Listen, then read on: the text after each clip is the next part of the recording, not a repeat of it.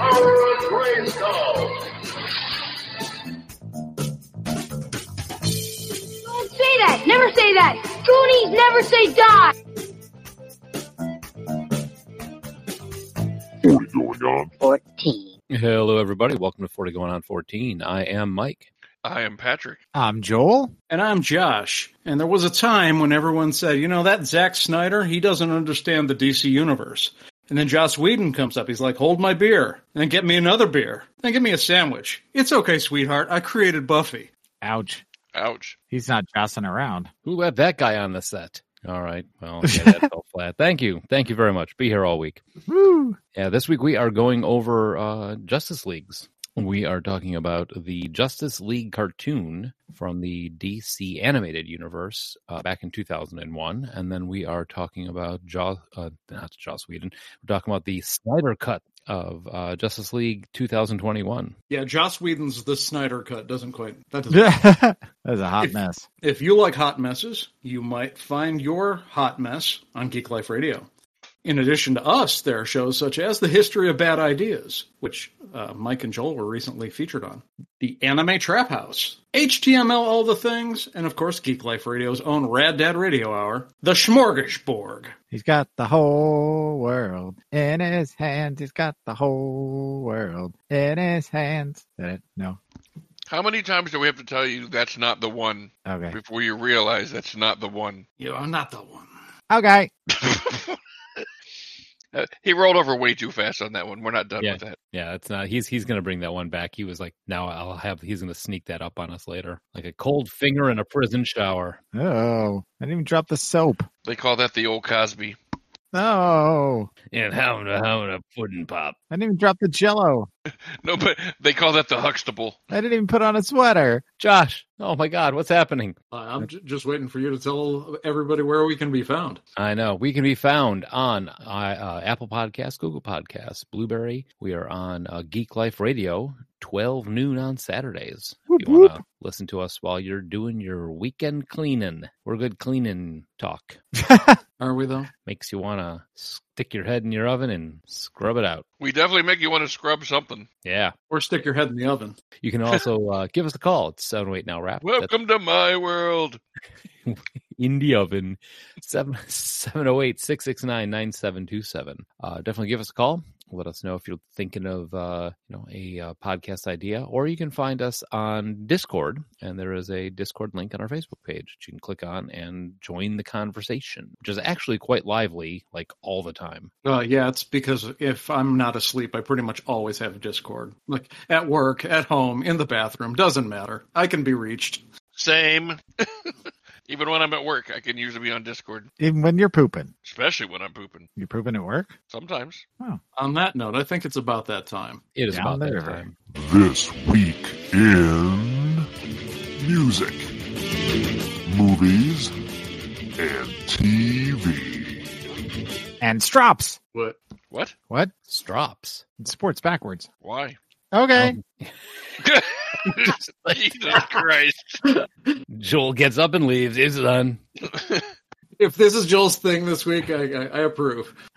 All right. So this week, we're going with November 17th, 2001, the release of the Justice League DC Animated Universe pilot. Which is the Bruce Timm animated series, yes? Did I get that right? Yeah. I know that name was in the credits. I saw it. So he was in there somewhere. Oh, I got one right. Woof. All right. So music. The number one song in the land was I'm Real by Jennifer Lopez featuring Ja Rule. That song sucks. I didn't even know that song. Yeah, I couldn't play it. Not you would like know it. You really would know it because it had so much radio play. There's no way you wouldn't know it. And then you'd go, oh yeah, that song does suck. That's why you don't remember it. Put it on the old jukebox. On the old jukebox. Yeah, I want to prove my point. Kick out the jams, motherfucker. What's my name? Are you Ellie? In the game. And the game done chose me to bring pain. Pretty women and fake thugs, one in the same. Ever since you told.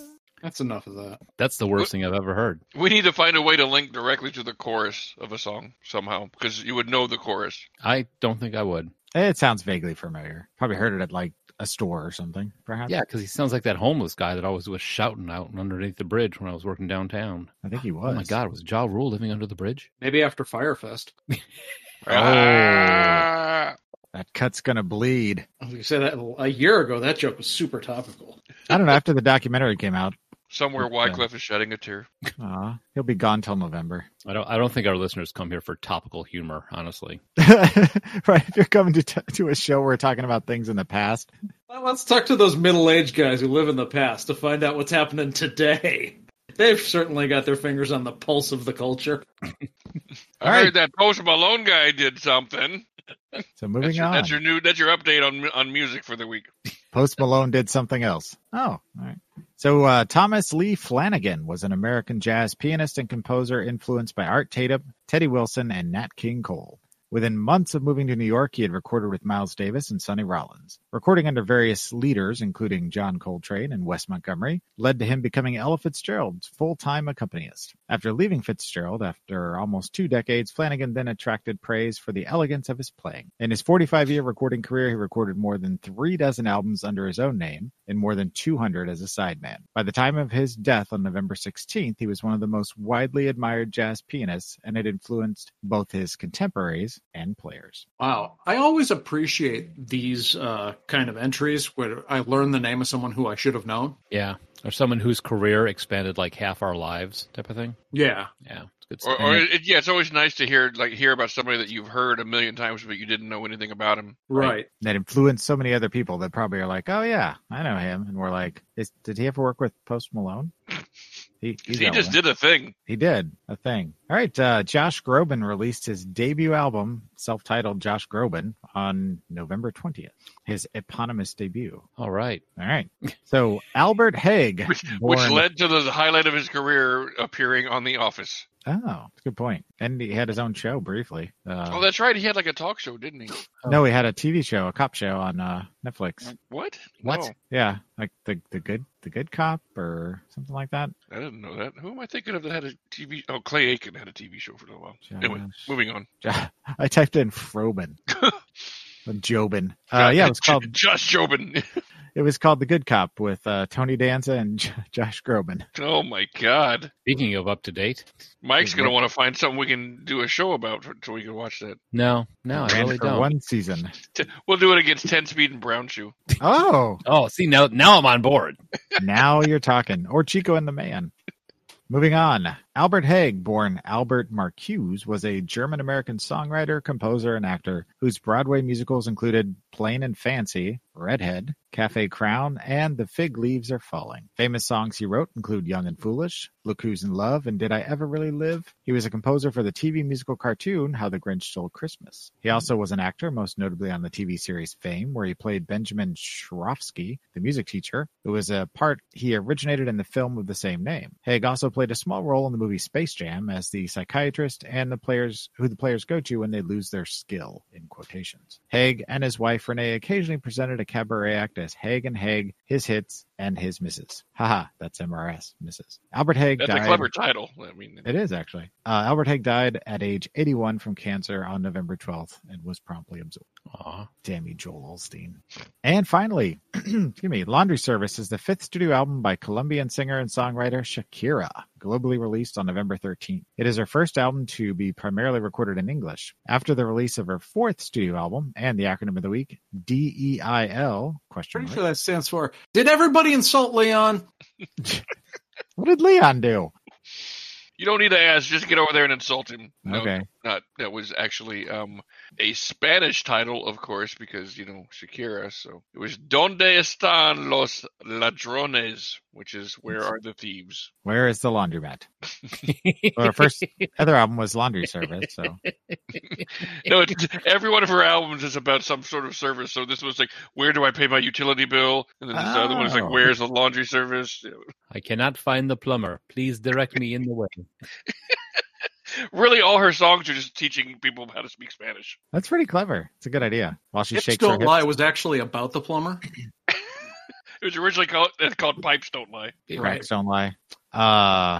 This album, which became a success in Latin America, Shakira was encouraged by Gloria Estefan to cross over into the English-language pop market. Initially hesitant to undertake the project, Shakira decided to learn English well enough to be able to write her own songs herself. Yet she can shake her hips in any language. Those hips do not lie, that is for certain. Indeed.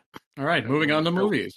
The number one movie in the land was Harry Potter and the Sorcerer's Stone, the first of the acclaimed film series of films based on the best-selling Harry Potter novels. It was released on November 16th. He's a wizard, Harry. I mean, that was a pretty audacious project. Just like casting the same kids and trusting that they're going to go through all of the movies, like developing as their specific characters and as their specific talents. And every single one of them, basically at 11 years old, you're telling them, all right, well, you're going to be a superstar the rest of your life. So deal with it.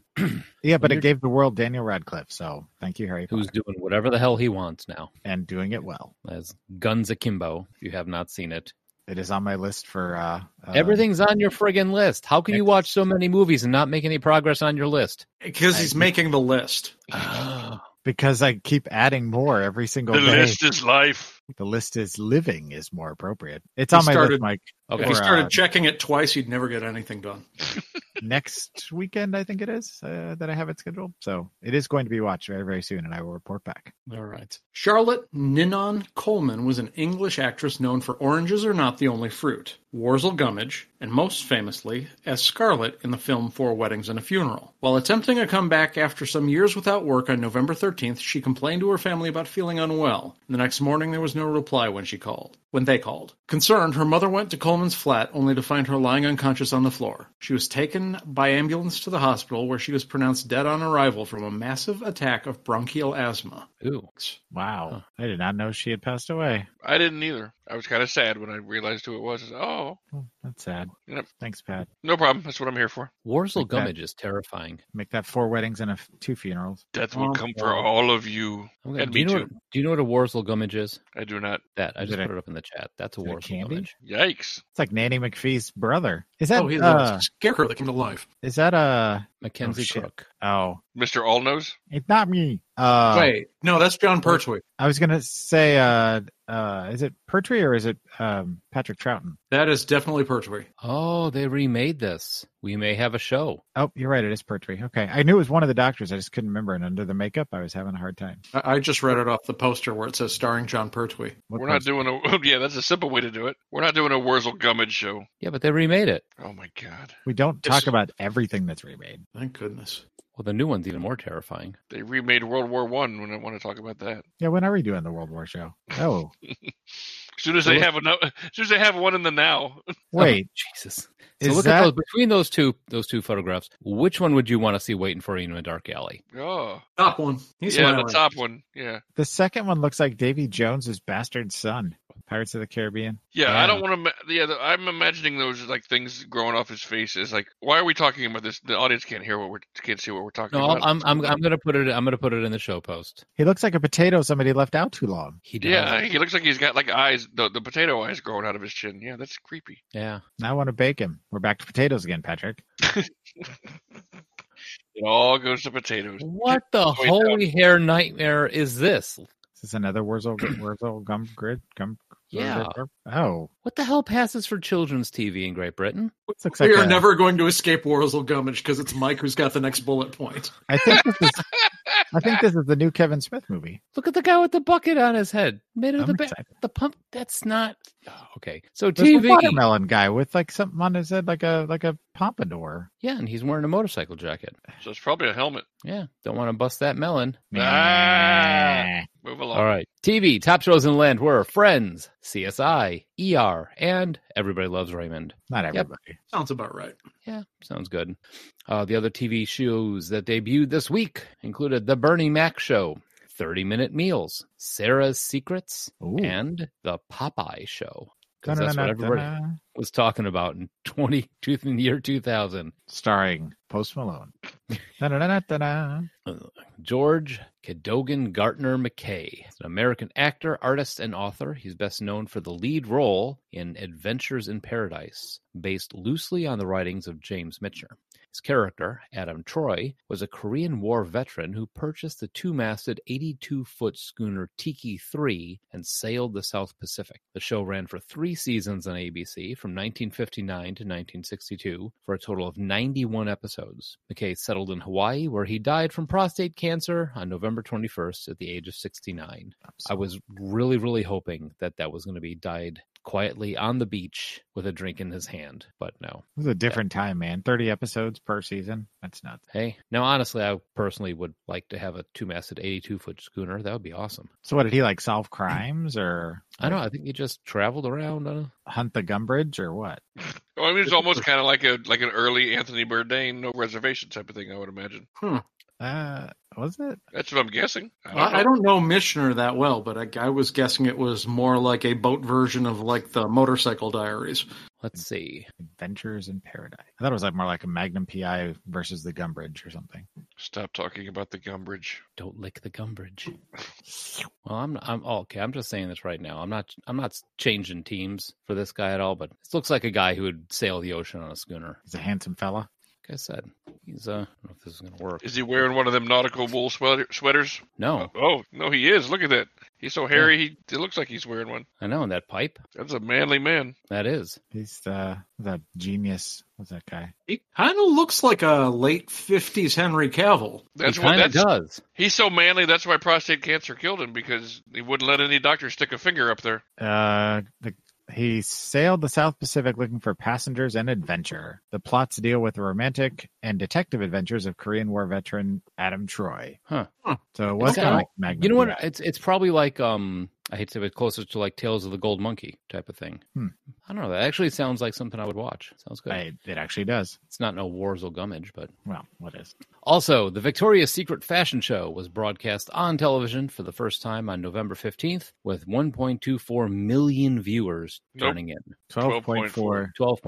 Sorry. 12.4. Do you remember when... Lingerie football? No, I was when they had the Victoria's Secret Fashion Show and they televised and they had the Prodigy on. And the I remember because like all the models had to walk past the Prodigy while they were showing it. Every single one of them was like, side-eyeing him like he was going to randomly attack one of them at one point or another. He made the pretty girls nervous. Oh, he was a twisted fire starter. I'm your fire starter. Victoria's Secret televised, starring Warzel Gummidge. No. All right, moving on to sports. Home crowd favorite Leighton Hewitt wins his first of 2 season-ending Tennis Masters Cup titles with a 6-3, 6-3, 6-4 victory over Frenchman Sebastian Grosjean, I think is how you pronounce it, in Sydney, Australia. The hell is that in the chat? Grosjean. Yeah. Who? Is that a Grosjean in the chat? That's another thing that popped up when I looked up Gummidge. Oh, stop it. And lastly, Hasim Rahman versus Lennox Lewis II billed as Final Judgment. That's not correct. Hasim Rahman versus Lennox Lewis II, not Lennox Lewis II. I was like, Lennox Lewis, son? What?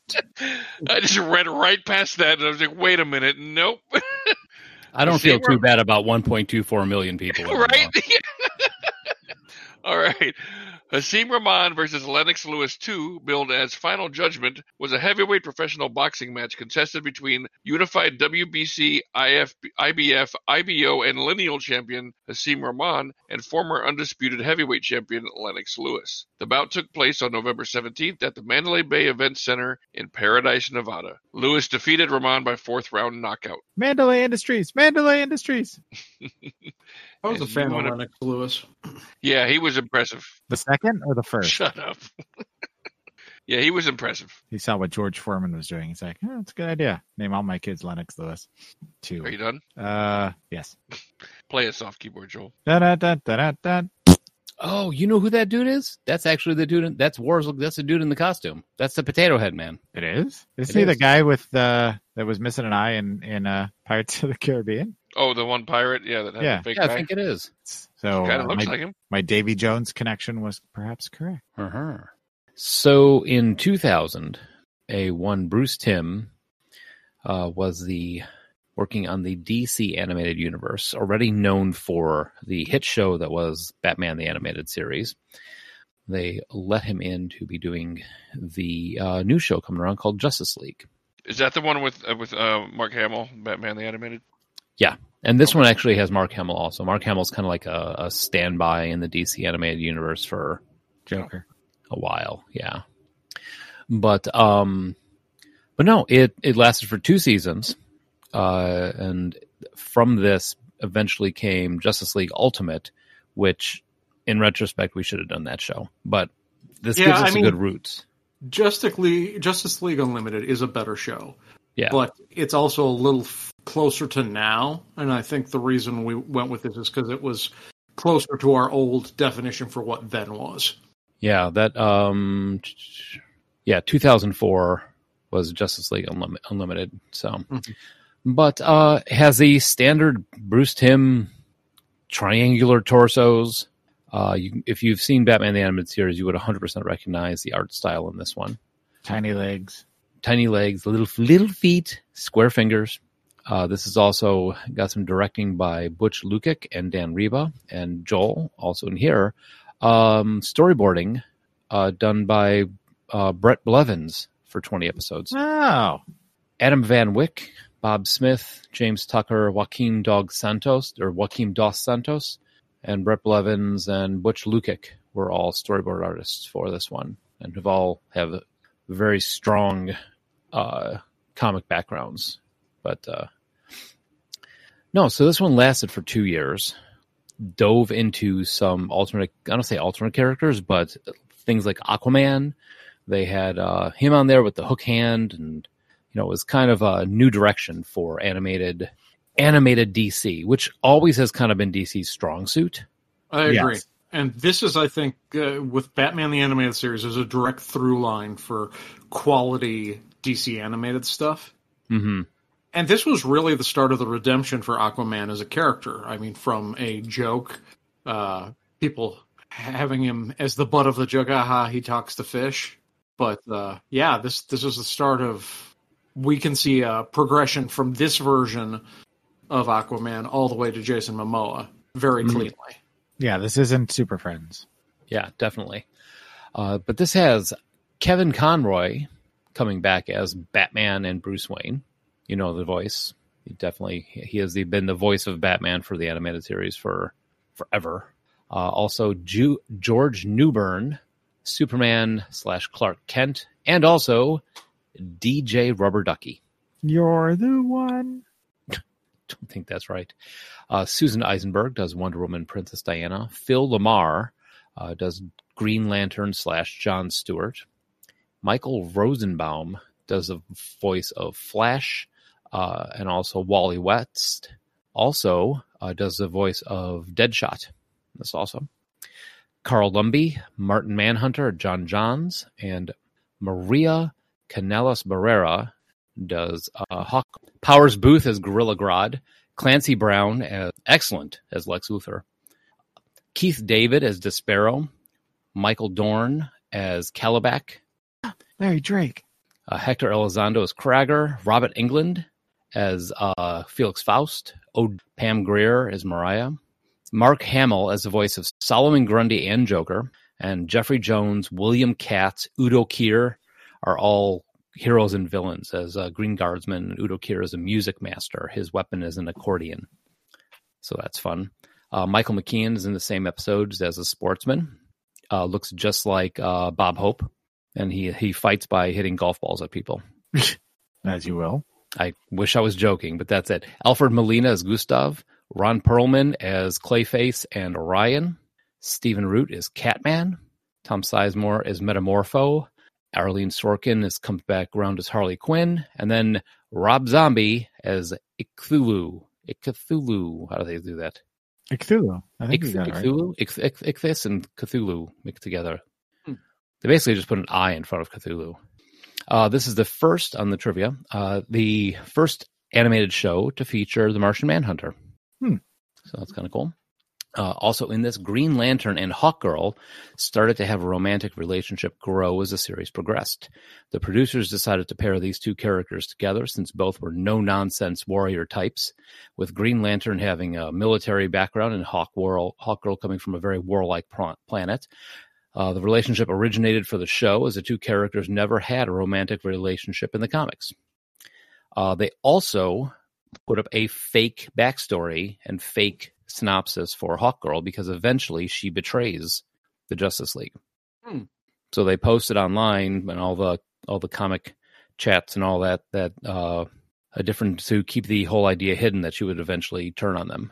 So the entire Marvel family and all related characters were unable to appear on the show due to legal reasons. So they wanted Shazam and everybody else in there. In fact, the creative team had planned to use Captain Marvel in the Justice League Hereafter, where they think Superman's dead, but they couldn't clear an appearance, so they used Lobo instead, which is kind of a weird replacement. Yeah, I know. If you're going from crispy clean Shazam to Lobo, which Brad Garrett as Lobo, it seems like a weird choice to me. But oh yeah, he almost kind of looks like Lobo too. And although several actors reprised or voiced roles from the shows Batman: The Animated Series and Superman: The Animated Series, conspicuously absent is Tim Daly, who voiced Superman. Now, Pat, you commented that you didn't like his voice, Superman's voice. Nope, didn't care for it. I didn't either, Pat. Yeah, he was unavailable because he landed the lead role in the short-lived television series The Fugitive. Yeah, I was annoyed by the Superman's voice. Okay, yeah, so it wasn't just me. Nope. No. That and Superman was a big wuss. That was also something that was on the extras on the DVD, is that Bruce Timm said that after like three-quarters of the way through the first series, the first season, they were looking at the online chatter, and they thought they were doing this conspicuous, making it more dangerous because of, if it could take down Superman, this must totally be dangerous. It could totally kill the rest of them if it could knock Superman down, but then they realized they pushed the needle too far. And everything was knocking Superman down. They turned him into Worf. Yeah, pretty much. Watch out for those giant empty plastic containers. Like him versus the current, like in the Justice League movie that we'll talk about later, night and day. You know, one's godlike and the other one is like, ow, I just stubbed my toe. However, on the other side of the voice acting, this is the fourth consecutive animated series starring Kevin Conroy as Bruce Wayne and Batman. New Batman Adventures, Batman Beyond, and not including appearances in other shows. So Kevin Conroy definitely knows where his bread is buttered, and it's in voicing Batman. Oh, and he loves it. Oh, yeah. He loves it. Yeah, because everybody knows that voice. Yep. To make the show unique, the producers decided not to use the established Superman and Batman villains that they had used in the past on the other shows. The show featured presented really good opportunity to choose from all the different DC villains, such as Vandal Savage, Dr. Destiny, Felix Faust, and Gorilla Grodd. The only established Superman or Batman villains that they used were Lex Luthor and the Joker. Both were in the Injustice gang. They wanted to try something different for as long as they could before going back to using established Batman and Superman villains in Season 2. So that's why you had... it's like Discount Gorilla Grodd. In the first episode. In the first episode, you had Martians. Oh, no, the one where Lex Luthor and the Inhuman. It's like the gorilla with the big brain. Coco. Yes, that's it. Coco, beware. But yeah, they had a lot of weird ones in there. Like the shadow guy with he wears a top hat and carries a black cane. He controls shadows. There were a lot of like out of the left field type villains on this first season. Yeah, when it comes to obscure DC villains, you got the wrong crowd. I'm a Marvel fanboy, and I don't think the other two are that deep into the big two in terms of comics. No, I don't think so. Correct. I mean, I had my share of DC stuff, but yeah, I can't name any of them outside of the big ones. And the ones that were on like Super Friends and stuff when I was growing up. So I'm assuming this is a first viewing for everybody but me. Yes. I wasn't sure, but it turns out it was Justice League Unlimited that was the one I'd already seen, not this. Okay. Definitely for me, it was my first. Same. So going. Let's start from, I don't say from the bottom, but let's start for the least interested in comics out of all of us. Patrick. Hey. I watched the first three episodes, the pilot storyline. Pew, pew, pew. Lots of aliens. Yeah, I mean, it was interesting. I didn't know who the hell Hawk Girl was. I didn't know. I heard you guys talk about the Martian Manhunter guy. Yeah, John Jones. John Jones. Seriously, John Jones. Yeah. Wow. Okay. And I thought that was ridiculous. But one of the funny things, by the way, that I thought about him was that when he was first found by Superman, he's like got the pointy head and he's got all muscles and no clothes and everything. He's like, I could change my appearance at will. So here, let me change my appearance to something more pleasing to you that's less off-putting. And literally all he does is just take off a couple of the sharp edges and put a cape on. Mm-hmm. Like, you can make yourself look like anything. Just make yourself look like a human at that point. Like, if you're going through the effort of changing your appearance to blend in, just go ahead and just go all the way. Just wait till you see him in the Snyderverse. I did. Oh, yeah. Oh, yeah. You may not have at this point. Yeah, I haven't. Yeah. You get a brief glimpse of him, but you don't get a good gander until almost the end. Does he look like the guy from The Last Starfighter? I hope so. Or Enemy Mine. Which one? He kind of does. I kept trying to figure how they would update him for today. Yeah, Eric Stoltz in the mask? No. Yes. No. He does not look like that. He's not Rocky. I watched the first 7 episodes, and I had hoped to get to the Joker one just to see Mark Hamill do his thing. But I'd seen some of Batman, the animated series when we did our Bat Month, so I was familiar with Bruce Timm's style, and I'd seen bits and pieces of the show due to, my nephew, and was really into Batman and watching it. I don't totally get the appeal. I know that's not going to be a popular opinion, but it was okay. But Superman was way too toned down and annoying. Batman did his thing. Aquaman was interesting. I don't know how he's going to go to the bathroom with that hook hand, but I guess he just pees in the ocean. I like seeing Hawk Girl because I like Hawk Girl and Hawkman. I've always been kind of a casual fan of them. I mean, it was decent. It was better than your average cartoon, but I still don't quite get the mass appeal. It was better than most cartoons we have to watch for the then. Right. Like, if you're comparing it to the original Voltron, which I still love the original Voltron, is way better. I didn't care for the animation style. I don't like the Bruce Timm giant barrel chest, tiny leg look.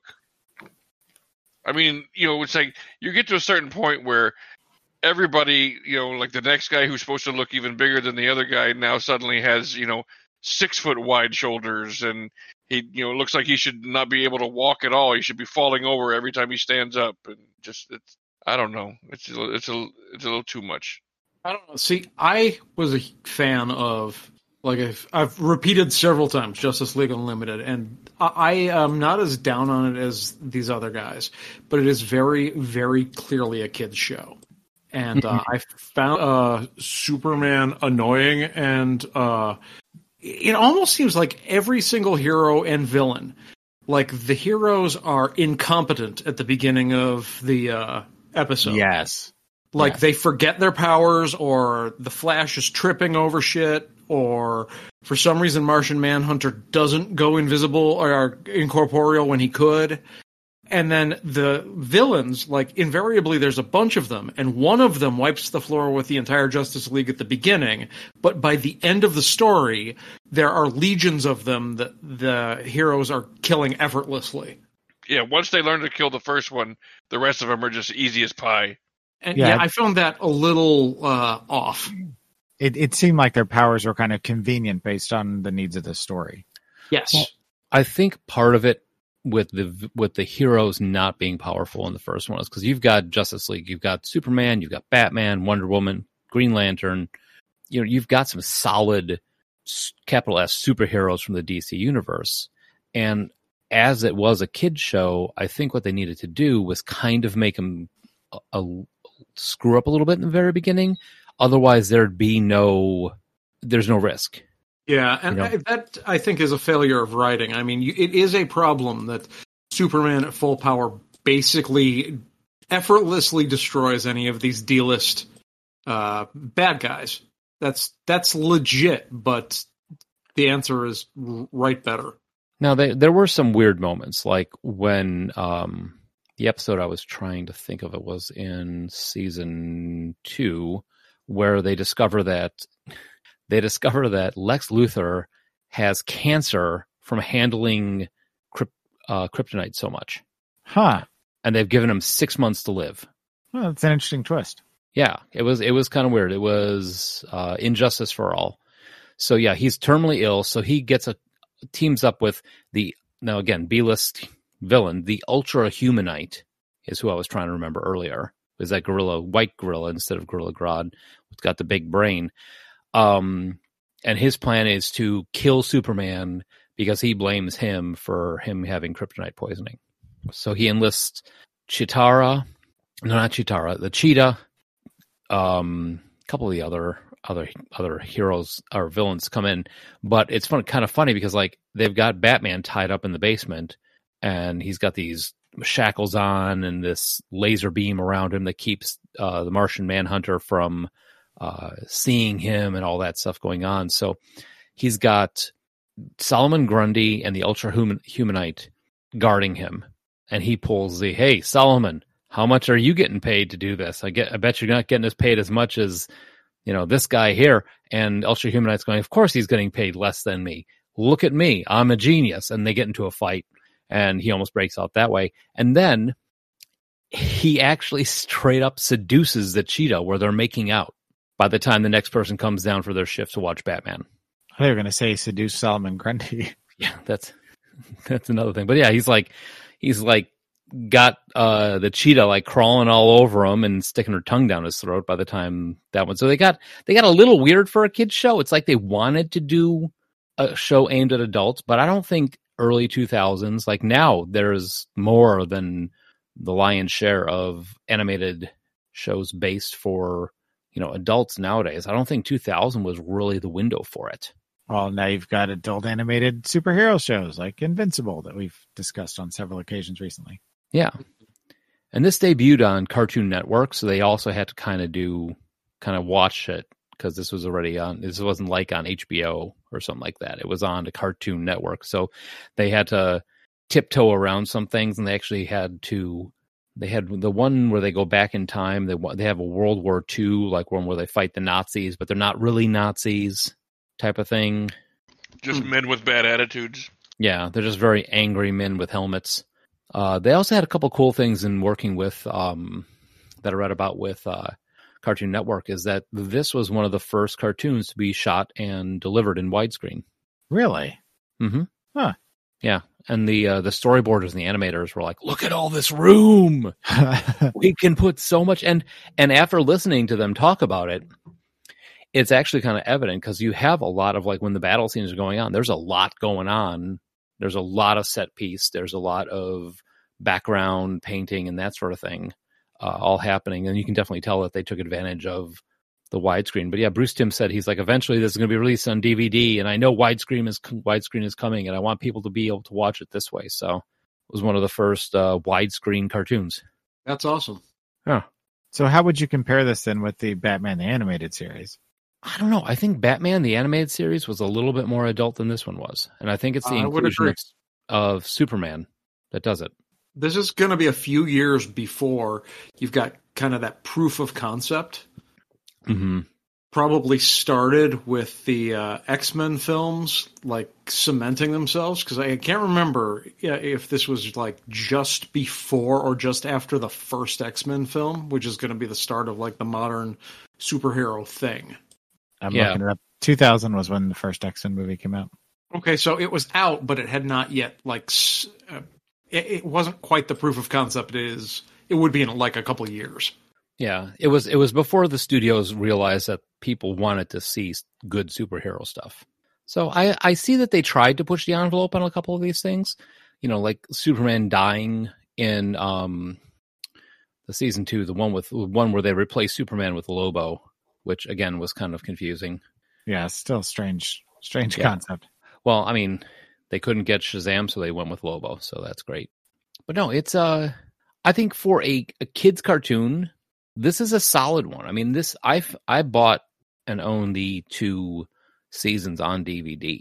and partially because it was one of those that I kind of enjoyed watching. It's kind of fun, goofy. Like I said, it's not too super serious that I have to pay attention to what's going on. It's a good stuff thing to have on in the background.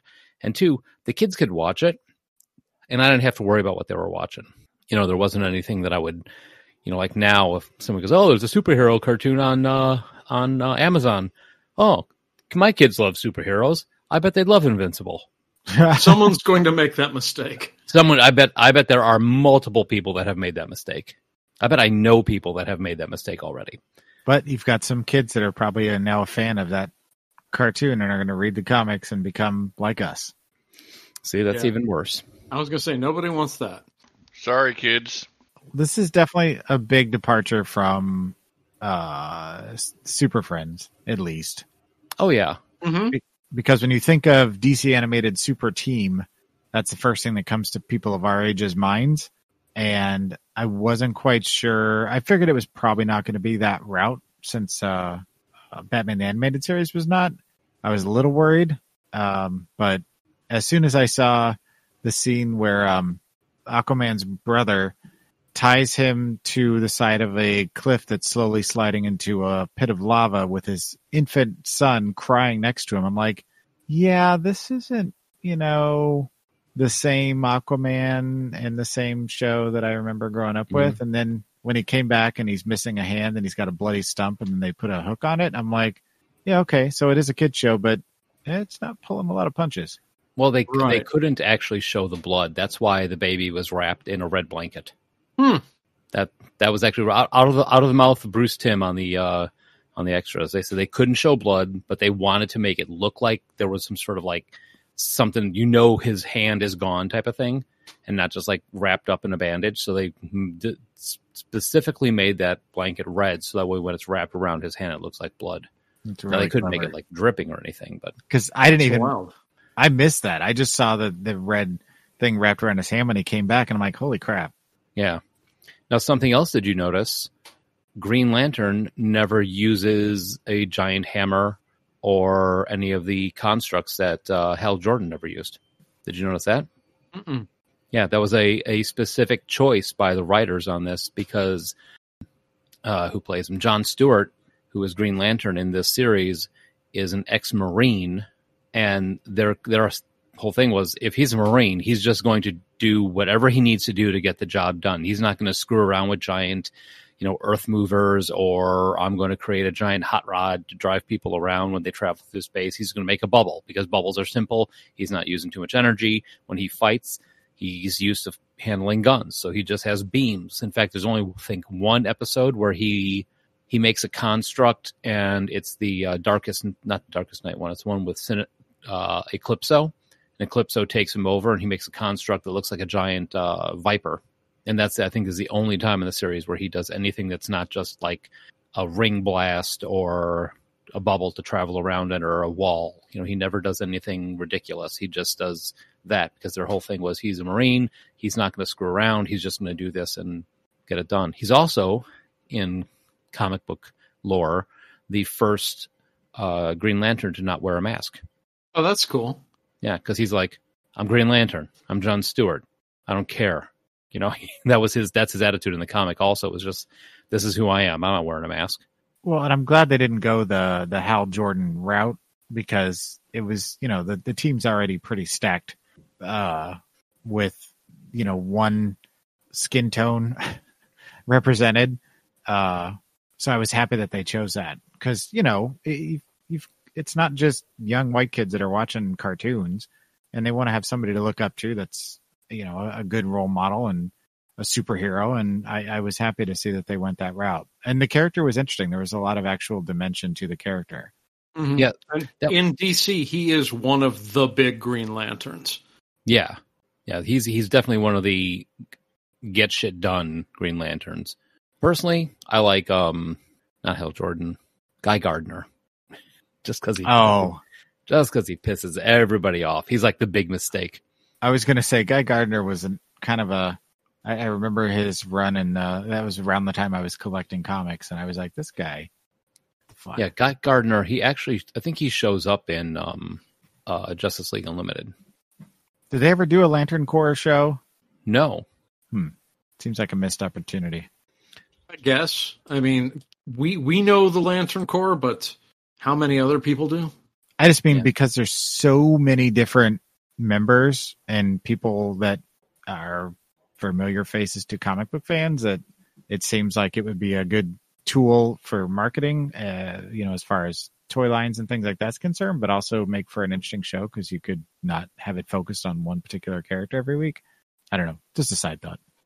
Well, and they've recently, with the Green Lantern Corps, with all the different color rings that came out a decade ago, you know, there's the, you know, you have the, there's the red rings, there's yellow rings, there's blue rings, and all, you know, because like they all go after a different emotion. So, I mean, that could possibly be kind of like all the different swamp things that represent different elementals. Sure. Yeah. We talked about that in the Swamp Thing show. Yeah. So, yeah. So I think we kind of finished this one off. Yeah, the only thing I really wanted to say before we move on is I know I kind of dogged this, but like I still can't completely like write it off because without this, we don't get some of the later awesome DC animated stuff. Immediately after, there's the show that follows it, Justice League Unlimited, and then you get into stuff like Under the Red Hood. Yeah. Yeah, there's just so much great DC animation stuff. And I can't say, even though I did have some problems with this, that I totally didn't enjoy myself because I could see the foundation being laid for some stuff that I really legitimately love. Yeah. And I think it's kind of like I said at the beginning, it's definitely the beginning of this show also. It's the beginning. It's the start of them learning where to take the DC universe. And they've taken it from this all the way to, I mean, if you've got a chance to see, Justice League Dark. That's another one of the animated ones that has Batman, Deadman, Hellblazer, John Constantine, and I forget who the other person. Oh, Zatanna as a team up. Yeah, and also just to tag on something Josh was talking about, the Long Halloween is headed to the animated world here shortly. Yep, and Hush is already done. So. Yep. I still have the Dark Knight Returns, and I've seen some of it, and I was pretty impressed with it, but I haven't actually sat down and watched the whole thing yet. So, yeah, I mean, I'm happy that they're doing that because, again, like you guys said at the beginning of this, when we first started talking, is DC may not quite have figured out the whole universe in live action film formats just yet, but the cartoons have been killing for a long time, and so. Yeah. If you do get a chance, watch Gotham by Lamplight. I have the original Mike Mignola comic book. Yeah, it keeps the Mike Mignola's thing. It's a good. Really might like it, Patrick. Gotham by Gaslight was a fun read. Yeah, short but fun. It's like if Batman was around at the turn of the century, hunting Jack the Ripper. Yeah, yeah. It's pretty dark, but it's good. All of the Batman Elseworlds are really good. I liked Gotham Noir, and I liked The Doom That Came to Gotham, which is Lovecraft meets really? Gotham. Oh, yeah, and the Penguin is very disturbing in The Doom That Came to Gotham. Cool. Going to have to put that on my list. To the list! To the list, everybody. All right, I think we're good with this one then, huh? Yeah. Mm-hmm. All right. Well, when we get back, we are going to talk about Justice League, the Snyder Cut. The 4-hour and 2-minute just hoo-ha that has been going on this year. So we'll be back in a little bit with some more Justice League. Did you say hoo-ha? Hoo-ha. Hoo-ha. Hoo-ha.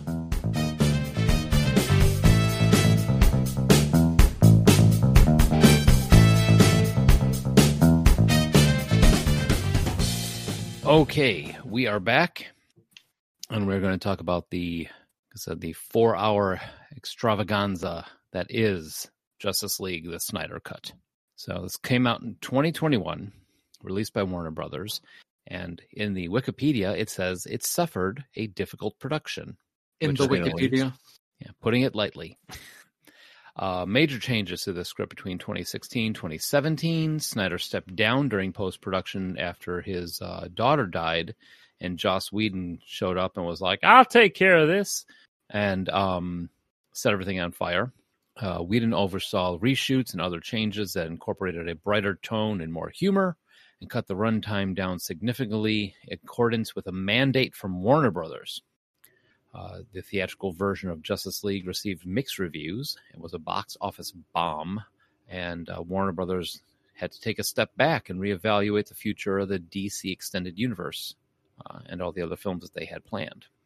So almost immediately after the release of the Justice League, the Whedon fiasco, people started, well, that initially got the nickname Justice League.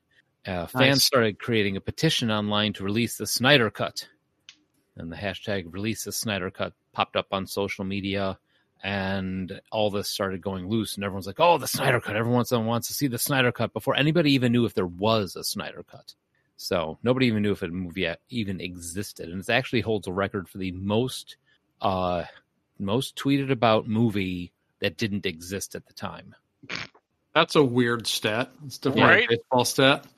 I mean, it's a stat. I mean, it didn't. I mean, they're right. The Snyder Cut didn't exist, but it was the most talked about movie for a movie that didn't exist.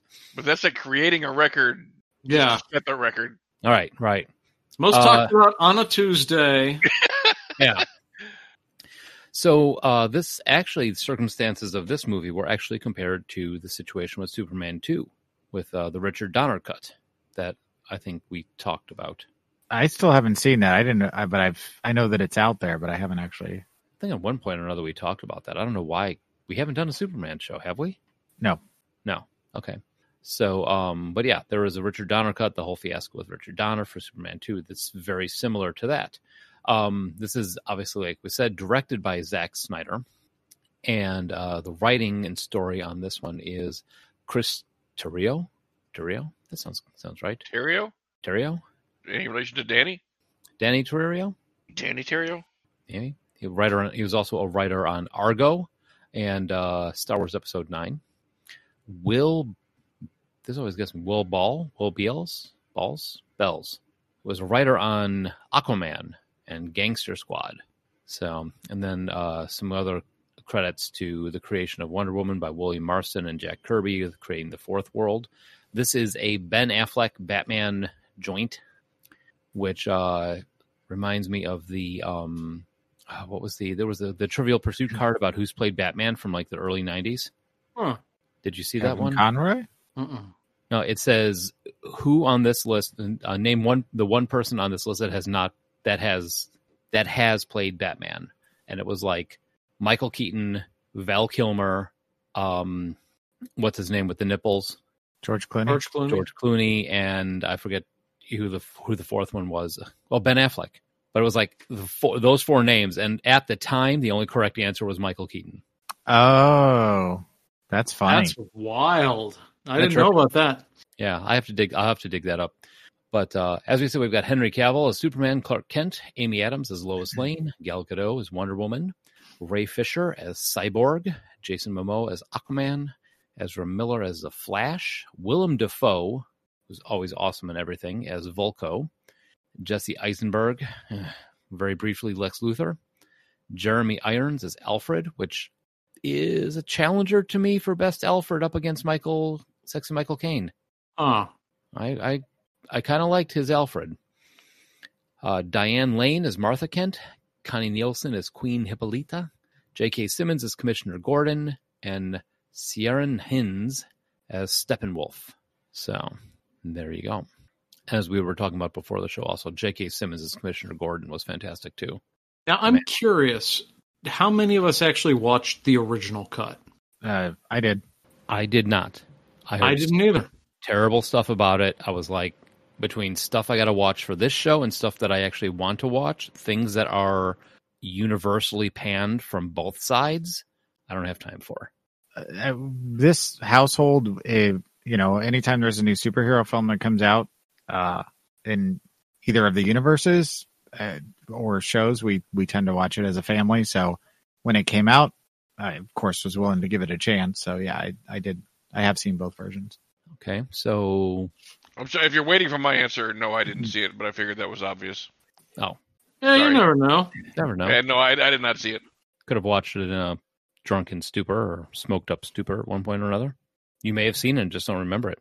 Oh, uh-huh. I don't think so. You do have a lot of stupors. Yes. So in order to keep full creative control and ensure that the fans receive the most benefit from the Snyder Cut, Zack Snyder refused to be paid for finishing his version of the Justice League. I got to give a little bit of respect there. Yeah. I mean, and, you know, I have to hope that the vindication he's receiving has paid him back in another way, because the tone has certainly shifted on Snyder in a large way, not across the board, but definitely in a big way. Yeah. And according to Zack Snyder, the version that we watched tonight contains absolutely no shots filmed by Joss Whedon from the theatrical version of Justice League. Huh. So, which, honestly, if there's that much of a color shift, I can see how that would be jarring. Well, Joss only used 10% of the footage that Zack had shot. Oh, really? Yes. Wow. Which I thought it was a lot less. I mean, I thought it was a lot more than that.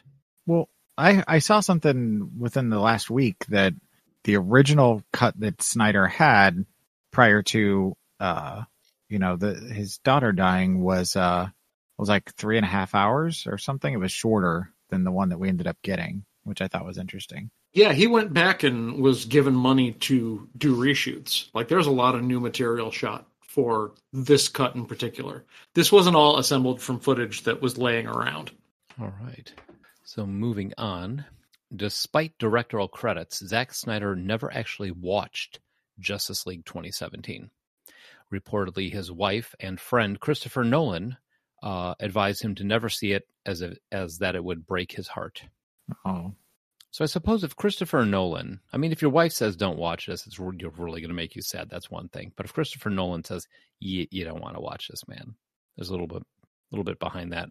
Yeah, I mean, it's like this was a passion project for him. The culmination of what he'd been doing with superhero stuff since 300 and Watchmen, and like they couldn't see through the film because of the suicide of their daughter, and so they were both working on it, both Zack and Deborah. Oh, really? And, yes. And when that happens to you in your life, you drop everything else and you take care of yourselves. Yeah. Mm-hmm. And the insult to grievous injury is that Joss came in and shit all over it. Yeah, that's frustrating. That's got to be terrible, especially if you have something this big. And, I mean, something this big in your career and then something that terrible happening to your life. You know, and Joss didn't just, like, go in and make a bad movie out of it. He kind of, like I said, he just kind of went in and burned the whole thing to the ground. Because didn't he get into a fight with the guy who played Cyborg? He got into a fight with not only Ray Fisher, but he got into a fight with Gal Gadot. There was a side-by-side of all of the changes Joss made that removed agency from people of color and women. There's a lot of scenes with Amazons who happen to be black who were basically removed to the background. There is a scene with Jason Momoa as Aquaman sitting on the lasso of truth talking about how hot Wonder Woman is. There's a lot of shit with people treating both Wonder Woman and Lois Lane as sex objects. And there was the scene that Gal Gadot refused to film, so Joss went behind her back and filmed it with her stunt double, where the Flash trips and he lands on Wonder Woman's boobs. Wow. Huh. Oh, yeah. The article, and I'm giving you the short version. There's this long article, point by point, in, every time Joss's version shit on either women or minorities. I'm not sure. Am I still allowed to like Firefly? Yeah. I definitely Joss is going into the J.K. Rowling bucket of the people who make these great pieces of art but turn out to be total shits. It's such an unfortunate situation to be in, Mike. And, I don't want to go off on a side tangent too far, but, it's like I just noticed that there was a Woody Allen movie that had come out that I hadn't seen. And I enjoy Woody Allen's films, but there's such a stigma around him now that it's hard to watch it and be like, oh, I'm checking out the new Woody Allen film without feeling like somebody's going to judge you or like you're doing something bad because you're supporting So I've assured Joss Whedon fans are having the same issue. Well, it's not like you opened a Roman Polanski daycare or something like that. It's a good point. You know, it's not like you've got Gary Glitter blasting, you know, as you're going to pick up your kids from school. But and there is a difference a little bit between Roman Polanski and even Woody Allen and somebody like J.K. Rowling or Joss Whedon is the people who are active on social media and pushing certain ideas. Like when you're giving them money, it's almost like giving somebody ammunition to shoot somebody else with, because these are people who are active in the culture and promoting these views that actually hurt people. And it's like, I love Harry Potter. I love Firefly. How many bullets do I want to give these people to fire at other people I care about? And if you already own the media, is it okay then? Because you already gave them the bullets a long time ago. So well, right. I'm not going to burn my Harry Potter stuff. But then again, I do feel weird, like posting about my house. Like I don't know where I fall on that. I don't think you can completely separate the art from the artist when the artist is still out there gaining influence, notoriety, or money from that work. I don't have an answer to that. Yeah, it's a weird area that is growing. But anyway, sorry. Let's get back on task. Real quickly, I was going to say the more that we find out about celebrity lives, the more that's just going to keep happening over and over, and it's going to get to the point where you can't find a celebrity that's going to not have some kind of controversial something to somebody. It's just not going to happen. I mean, somebody's always going to offend somebody.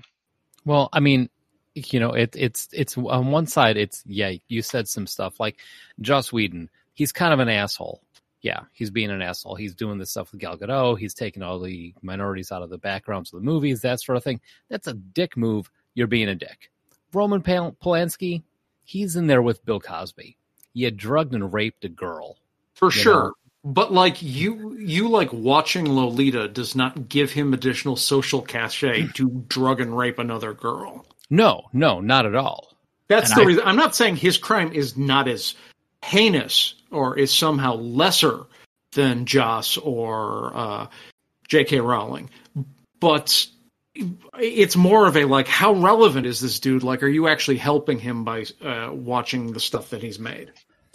Okay. Yeah, I can see it's not. Yeah, because it's not like he's at the forefront of making new movies right now. Right, and there is also something to be said for being on Twitter. Like if you are actively influencing the cultural landscape, that is a form of power, and I don't see Roman Polanski being in that category. No, he was actually probably kind of grateful for Bill Cosby to take the heat off of him for a little bit. Whereas Joss Whedon is kind of embedded himself as a bit of a pop culture corner of the pop culture pyramid that and he's done. Like he went from highest you can be like Avengers and post Avengers. He is like as high as you can go, and he fell about as far as you can fall quickly.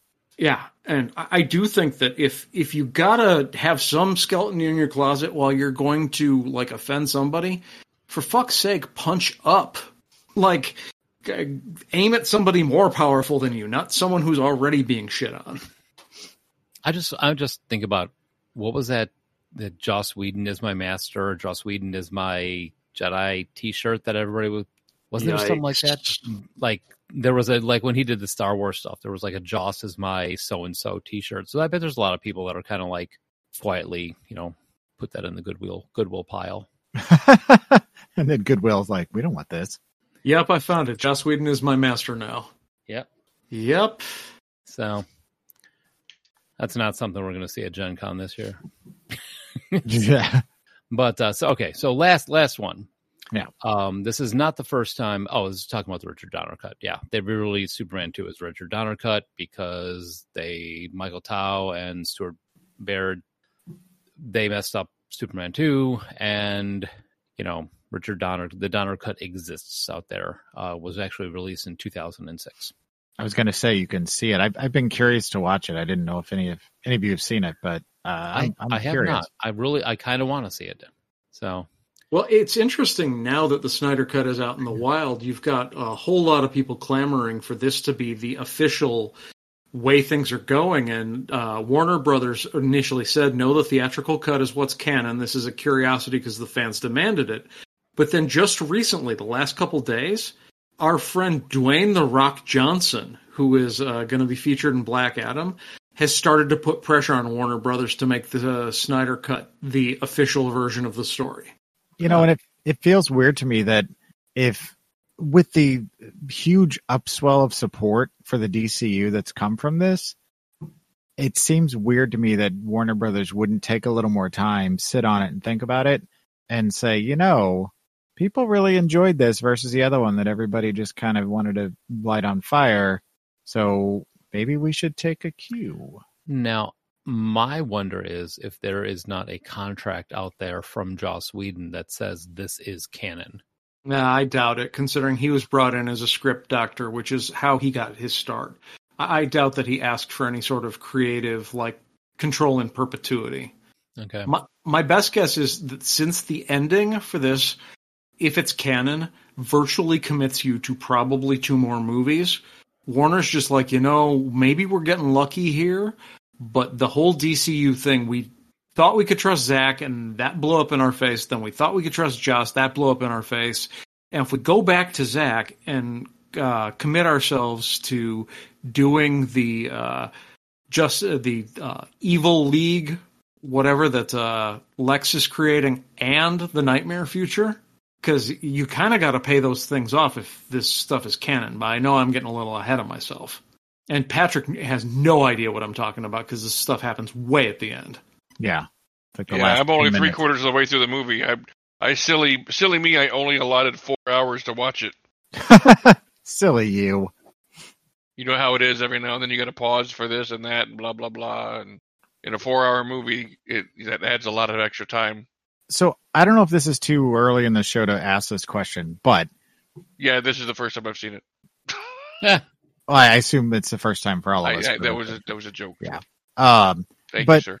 You know, in terms of the DCU, which we've talked about at length in other formats, I'm wondering where people rate this in terms of all of the films that are out there. I mean, you don't have to give a list, but I mean, has it moved up to a decent ranking, or is it just still kind of like, it was all right?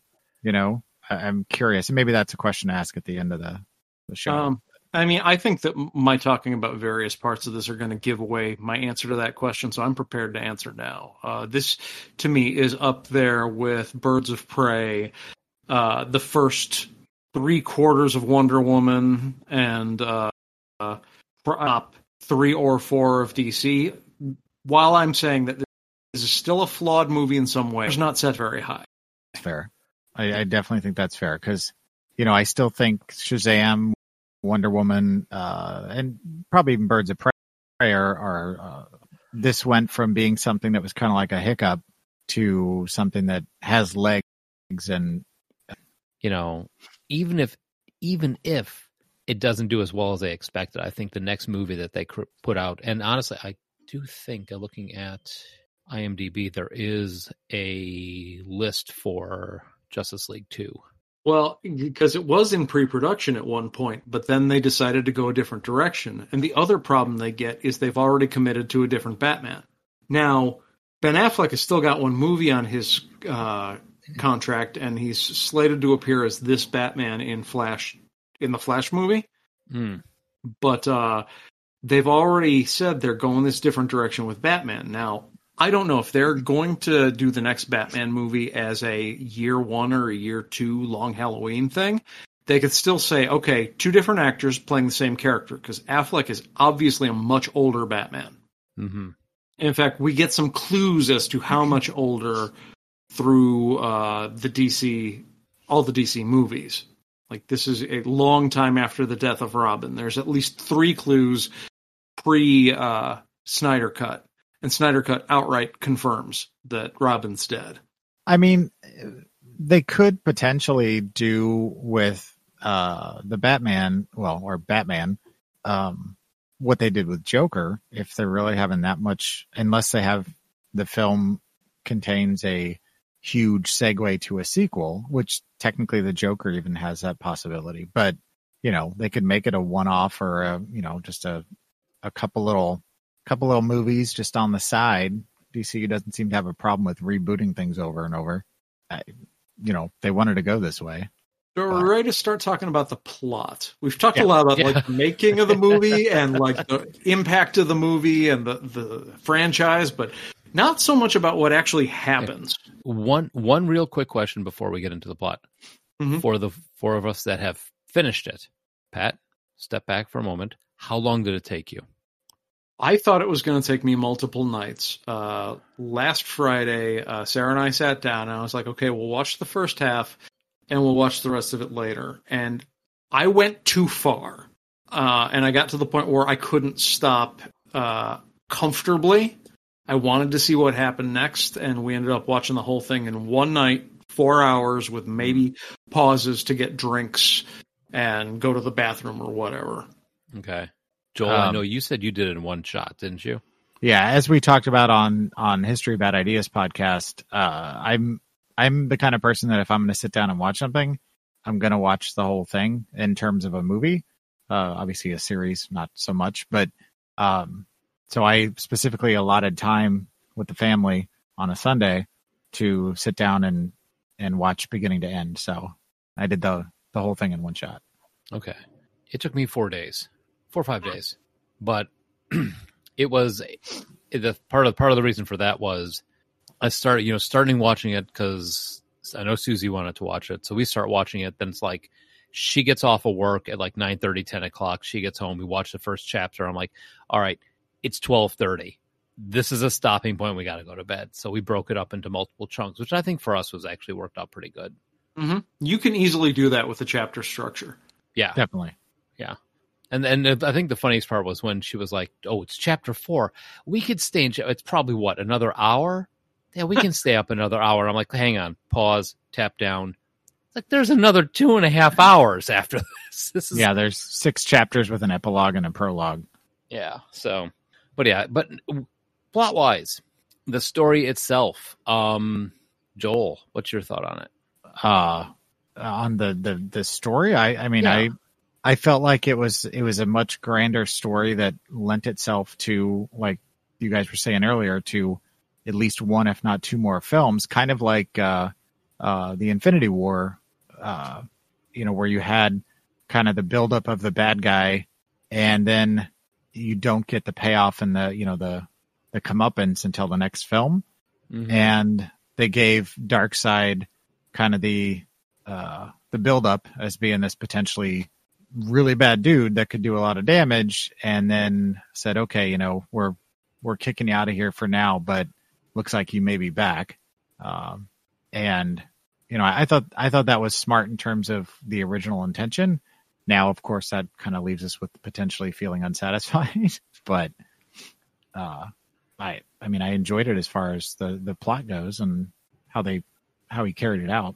Yeah, I'd like to get into like specifically what happens, because I don't think we need to worry too much about spoilers here, because we're paying off some of the stuff that was set up in Batman versus Superman with Flash coming back and saying all this horrible stuff happened, and you see the parademons, and you see he's telling Batman to fear Superman because reasons, and we've finally got the start of that plot happening.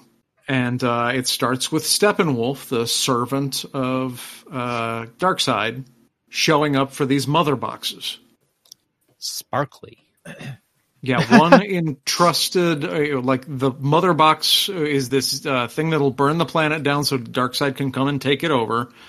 And it's got 3 pieces. In the Age of Heroes, the Atlanteans, the Old Gods, the Green Lantern at the time in the Snyder Cut.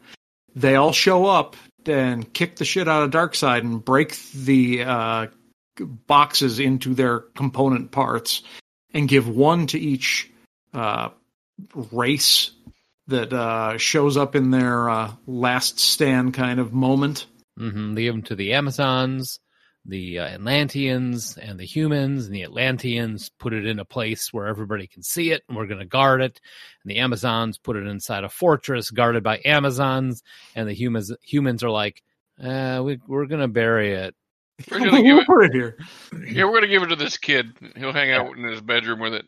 Yeah, it's in some kid's closet. Have you ever seen a kid's closet? Who can find anything in there? Well, and it'll take him weeks to clean it up. Cyborg didn't do a great job once he got it back of hiding it either. You know. Well, I don't think Cyborg didn't know what the hell it was. So, well, let's put it in a place that has my name on it. In a shallow grave with about 2 inches of dirt over the top. Yeah, in an open to the public cemetery. It's all good. In the meantime, one would think Darkseid on the other side. He's like, they're not even trying. I mean, seriously. Right? This isn't even fun. I mean, before he got it, it wasn't even very well buried. It was just like the humans were just like, yeah, we should take care of this. It's fine. What, just put it in the warehouse. Put it in the warehouse with the Indiana Jones shit. I know, right? We'll just bury it with the other ET cartridges. It's all right. Nobody will come looking for it. Let me ask you guys a question. Was Cyborg a character in the comic books? Yes. Oh, yes. Yeah. Oh, yeah. Oh, okay. All right. Part of the Teen Titans. He felt to me like he was like a character that was invented for the movie. No. I'm surprised you hadn't seen him on Teen Titans or even like, I know you probably haven't watched it, but like even like commercials for Teen Titans or Teen Titans Go. Nope. No, he's a big character. He's been around for a while, and I actually really appreciated the amount of attention they gave his story arc in this. I did not care for him. Oh, see, I felt like this movie, he almost was the lead character in a lot of ways, and I felt like he finally got the kind of the justice he deserved, and I was impressed because I don't know much about that character outside of, I mean, my kids used to watch Teen Titans Go briefly, and I know a little bit from reading comics, but I didn't know the extent of the character. And the way that he was portrayed in here, I was like, holy shit, this dude, you know, although he looks a little like Iron Man with some of the shots with the things he does. Yeah, just a little bit. He could kick Iron Man's ass and probably the rest of the Avengers if he wanted to. I mean, the dude's got some fucking amazing abilities. See, I'm kind of on the, I don't say I'm on the fence, but I'm kind of on Pat's side of the fence on this one. While I appreciate his story arc, I appreciate the telling of his story, his roots, where he came from, that sort of thing, I really didn't like his character too much. He was the least, I mean, yeah, I get the, I had a shitty, you know, I was blown up type of thing, the superheroes, but he kind of carries the chip on his shoulder a little too far in this one, I think. Yeah, because at one point he's all like, he's like, oh, look at what my dad turned me into. Look at this. And I'm like, yeah, your dad turned you into a fucking superhero who could kill and destroy everything, and otherwise you would be dead. So don't bitch about what you are. The other option is you would be in the ground next to your mother, dummy. Well, he realizes that as the film progresses. Yeah, I mean, the other side of that is you don't have an arc to be somebody who's a complete person if you don't start out broken. And there's already too many people in this movie whose character arc we've seen over and over and over again. Which, incidentally, is kind of tagging on to that, do any of you feel like this movie benefited from the fact that we now have, you know, a Superman movie, 2 Wonder Woman movies, an Aquaman movie that all kind of laid the groundwork that led up to this? Like, it felt like this came out too early. And we've now had time to kind of get to know the characters on their own. And I think that also benefited this this story. I almost wish that this had been a miniseries. And I know I think I talked about this on Hobie, that I think while I know I think Snyder was trying to just be like, this is my one chance to get this out here. There it is. Blah. You know, there's my Snyder cut. I think if they had done this as... If they'd given it the Watchmen series? Yeah. Or treatment, I mean. Yeah, if it had been a 15-episode miniseries or a 10-episode miniseries, I think we could have gotten a lot more development off the characters that weren't like, I want to know about more about Aquaman. I love Aquaman. I think he's awesome. You know, especially now that he's not, like we talked about earlier, running around riding on a seahorse type of thing. I think they need to recast Cyborg. That's my opinion. I don't like the actor. Maybe that's part of the problem with his character to me. I don't know. I just didn't like Cyborg. No. He was by far my least of the favorite of the characters. Who was your favorite? Superman, of course. I'm a Superman fanboy. We all know this. Are you, though? Really? I am. I love Superman. Give me the biggest, baddest, strongest, the one who can't get his ass kicked. Why would you pick anybody else? That's my whole philosophy on it. Because he's boring. Way to go out on a limb. I don't give a shit. I don't get it. He's super. There's a reason you pick him because he's Superman. Like, yeah, you don't have to worry about shit. You pick Batman, he might get his ass kicked. You pick somebody else, he might whatever. You pick Superman, he's gonna win. He's the Yankees. He's the Lakers. He's whatever. Like, I'm not gonna say that it's not cheating, but why not cheat? Why not pick the guy who is obviously the fucking best? Because he's boring. The scene when he starts beating all their asses was my favorite scene by far in the movie. It was pretty cool. Yeah. That was cool. Why? Because he's just like flexing on these fuckers. They're all like, "Look at me, look at me!" And then the fucking Flash goes running by, and suddenly he's like, "Oh yeah, I could do that too, motherfucker!" It was awesome. I love that scene. One of my favorite. Just gives him the side eye as he's running, and suddenly he's just like, "Oh shit!" One of my favorite moments in the comics is when the Flash and Superman actually like kind of get into it about speed, and they had all these races in the comics, but now it's for real, and Superman reminds the Flash of these races, like, those were for charity, Clark, and then he fucking dusts him. Yeah. But you know, if you have a character that is all powerful like that, I mean, there's kind of only so many things you can do before it gets boring. Well, then you fall into the trap of Justice League 2000. How are you going to make things dangerous? Oh, obviously, if they can beat up Superman, then they got to be dangerous. But then you're like, oh, Superman's such a wimp now. Well, like what I was talking about earlier is that's the whole Worf problem. Is like all they ever did in Star Trek: The Next Generation was talk about how tough Worf was, but all they ever did was bring in an enemy who could beat his ass just to show how tough that enemy is. So Worf was constantly getting his ass kicked despite being so tough. It's a problem. Yeah, if you try to set the bar like that, like, oh, this guy's so tough he can beat up our toughest person, well, then suddenly you're going to be like, well, how are we going to make the next guy look tough? Well, he's got to beat him up again. He can't get beaten up by Worf because then suddenly he's going to be weaker than the last guy. It's Worf's all the way down. I don't know. I agree with you, Mike. I have never really been a Superman fan. I guess I get the appeal, but I would rather have a character like Daredevil who's not. Well, I mean, you know, 100%. I get why you don't like Superman because I mean, and I'm not just saying this to be a jackass. It's the same reason you don't like the Eagles. It's like you don't want to like the best, most popular, most awesome one because you want the guy that's got, you know, flaws and whatever and blah blah blah and oh, it's more interesting if he does. It's like it's more interesting to me to just win Superman to the Eagles. Yes, I can, because they're both like the perfect whatever, you know, of whatever their genre is, you know. And I like Superman, but I think the best Superman stories are all the ones where he's got a flaw or they tell a story. What would happen if Superman was raised by someone who wasn't Clark Kent? Or what would happen if Superman had landed in the Soviet Union? Red Sun was an awesome Superman story. Yeah. Yeah, that's the thing is like, you know, Superman can only go so far. I mean, you have to have some sort of tension. You have to have some sort of will he get beaten? Will he not get beaten? Type of thing. I mean, with Superman, it's like, yeah. Oh, I get it. Yeah, I 100% get it. For storytelling, it's boring. But for like, if you're just gonna pick a superhero like to fight for your life, well, fucking pick fucking Superman. What the hell's what are you even discussing anybody else for? Or you pick, you know, Captain Marvel, or you pick Doctor Strange. You pick like the baddest of the badasses. You don't pick, you know, fucking, I don't know, Luke Cage. I mean, you might pick Batman if Batman had unlimited time to prepare. I'm not picking Batman because at the heart of it all, he's still a human. He may be the baddest human there is, but he's still a human.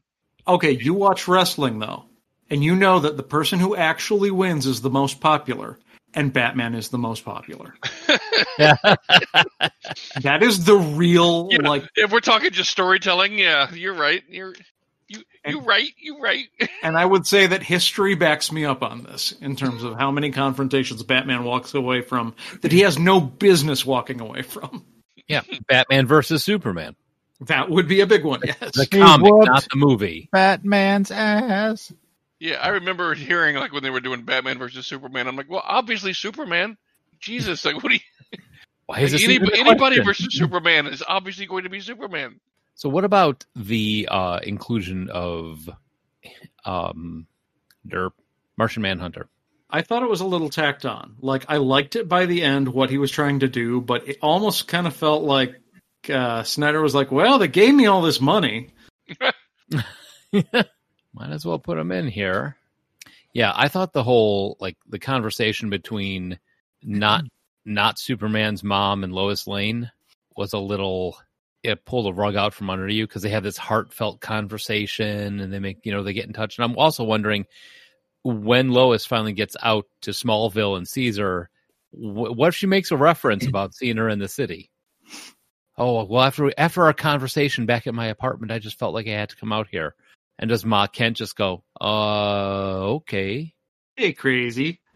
Crazy city girl. You think I was in your apartment. Maybe we find out in part 2. That Martian Manhunter has been his mom all along. And then the real Martian Manhunter was the friends we made along the way. And then Superman, Batman, and Martian Manhunter become best friends because they all are. The mother's name is Martha, or they're actually Martha. Martha, Martian Manhunter. That's a lot of alliteration. Sounds like Janet got hit by a football. Martha, Martian Manhunter. What did you think of the villains? I thought they were badass. Really? Yeah. Steppenwolf was, other than the stupid name, you know, I was waiting for his partner, you know, like Foreigner or 38 Special to come out. Fog hat. This is partner Fog Hat. This is my assistant Fog Hat. That's funny.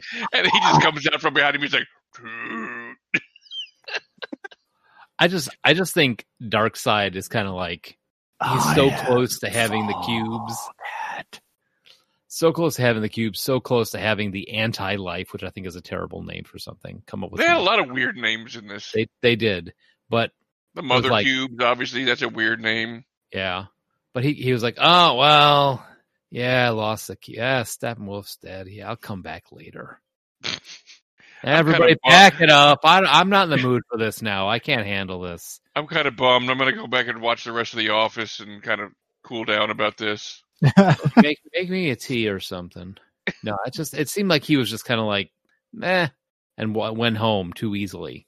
Well, okay. I mean, it's the Thanos thing. Like, it's time. He's got to hang out for the sequel. Mm. Hang out for the sequel and wait for to show his hand. I did like that when you went to War World, you did see Granny What's-Her-Face. Granny Goodness? Yeah. Yeah. That was a nice little tip of the hat there to the stories. But no, I mean, all in all, the only thing I really disliked about this was the fact that it was one movie. I just think that so much more could have been done with it if it was a miniseries or if it was broken up into 2 movies or whatever. But all in all, I enjoyed it. I think he probably felt like this was, like Josh said earlier, this was his chance. Yeah. He didn't really have a chance to spread it out. You just got to think, I got to get everything in here. Well, and he may not get that second chance unless the WB changes their mind. You know, it may be his one shot at this. So yeah. It's all or nothing. How do you guys feel about Eisenberg as Luthor? Terrible. I don't think he's. If you were to have me like describe Lex Luthor, quirky and kind of goofy is not a way I would describe him, and that's how Jesse Eisenberg's playing Luthor. Yeah, I still don't quite get that casting. It just feels weird to me too. If we're talking about the villains, you know, just to jump back on that for a second, but. I think Jonah Hill would have been a better casting for Lex Luthor if you want to go just with something odd. Well, if Vincent D'Onofrio was still shaved from playing Kingpin, you know, throw him in there maybe, but that wouldn't have worked because of Kingpin. But and I was hoping that Jared Leto coming back would change my opinion on him, but it didn't. And Batman's line that he says to him that I'll wait for Pat to see it on his own, but I think you guys know what I'm talking about. Mm-hmm. Kind of caught me off guard, and I don't know that it was necessary. Ooh, you're being too vague, Joel. Yeah, there was a lot of when Batman drops the big bomb when he's talking to him about Harley. Yeah. Okay. And what he's going to do to him, and I'm just like, was that necessary? Was that scripted? It just felt a little out of character for Batman to me. But you know, he's in a kind of a desperate time, desperate situation. So I don't know. Yeah, I'm curious. I almost wish Pat finished it up because I'd really love to see what he thinks about the last 15 minutes. Yeah, and I'm sorry I ran out of time, guys. No, it's all right. No. You should be. In fact, you know what? I'm turning around. I'm with you, Josh. Screw you. Loving. I mean, how do you guys feel about Leto's Joker? I mean, he's like, I get what they were trying to go for, but I'm not sure it was good. Yeah, I can't get behind Jared Leto's Joker. Yeah, I don't get it. I think I understand why they cast him because he can play quirky, weird guys, but hey, I don't know. The direction he went was really strange, especially in Suicide Squad. But anyway, yeah. So, anybody got anything else to say about this? I mean, I kind of would like to see what could have been, might be. Yeah, but I want to see where Snyder and WB takes this. Mm-hmm. I think that's going to be the big litmus test. Now, already we've got some other DC movies coming up, like Suicide Squad, the new one, and which looks ridiculous and amazing. But I'm curious to see, you know, are they going to take hold of this? Are they going to run with it? What are they going to do with it? And I really hope they take it and run with it. I don't know what kind of money it's making because of the fact that it wasn't a theatrical thing. It's been streaming, etc. But I hope that they get enough out of it that they at least consider, or reconsider, I should say, their decision. Because if they could take the groundswell that this says and run with it, like you're saying, I could potentially see it turning things around a bit. It might not right the ship entirely, but it might at least get it headed in a better direction. Yeah. All right. So you want to do thumbs up, thumbs down? Yeah, I don't think I have anything else to say myself. Cool. How about for the then? Thumbs up, thumbs down. Patrick? I mean, it's kind of difficult for me. I only watched the 3 pilot episodes, but, I mean, it's definitely not a thumbs down, so I guess thumbs up. Okay. I didn't hate it, you know. It was just kind of there. I didn't like the animation that much. Didn't care for the storyline. It's not like an enthusiastic thumbs up. It's just like, it is what it is. It was a kid's show superhero. Yeah, better than Super Friends. What about you, Joel? I'm kind of in the same line with Pat, I think, on the original. I get what they were going for, and I can see the appeal, but it didn't do anything for me, per se. So okay. I give it a thumbs up still. Josh, man? I'm a unenthusiastic thumbs up for the Justice League cartoon and a pretty enthusiastic thumbs up for the Snyder cut. Oh, I forgot to talk about that. Yeah, I'm a thumbs up for the original Justice League just because, you know, part of it is that I got kids. Kids enjoy it. You know, it's something I can keep on the background. I liked it. It's fun. I mean, honestly, I don't recall the last time I pulled the seasons off the shelf. So it's not like it's something I watch every month or every year or anything, but I'll give it a thumbs up, and for the Snyder cut, I'm going to give it a thumbs up. I enjoyed it. I want to see more. Because I forgot the Snyder cut part. That's definitely a thumbs up. I felt like it was a huge improvement on the original, the original version, and I would actually like to see where it goes. And I didn't vote on the Snyder cut either. I thought we were just doing the first one first. So yeah, thumbs up on the Snyder cut. Sorry. Cool. Oh, no apologies. I may have been wrong.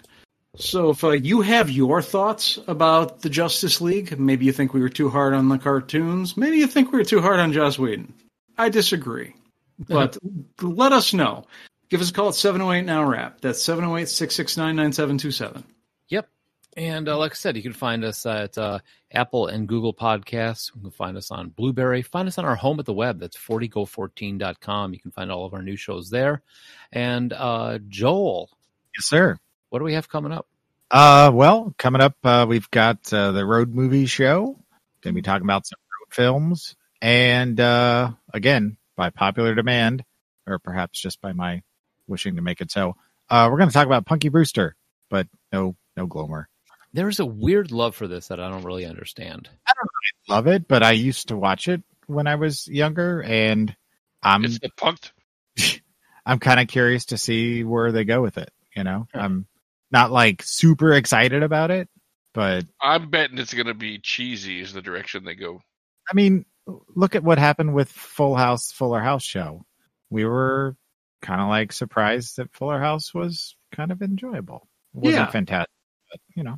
Yeah. Not going to displace the other stuff I'm not watching on TV, but better than I thought it would be. Maybe this will be the same.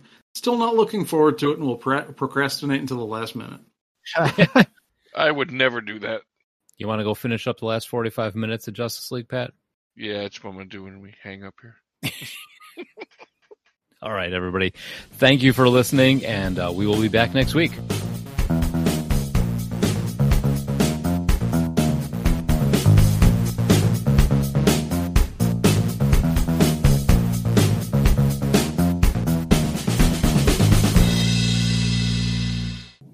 Like me, he's all worked up until Amy Adams shows up. I was just gonna say it's kind of like you when you wake up. Until Amy Adams shows up? She plays Lois Lane. Yeah, I know. I'm just trying to remember the last time Amy Adams showed up for you. Never. Aw. As Deborah Gibson would say, only in my dreams. Yep. I mean, maybe as real as it may seem, it was only in my dream. Oof. Yikes. No. Maybe she'd show up if shirtless you look more like Henry Cavill and less like a baked potato. A hairy baked potato. Ooh.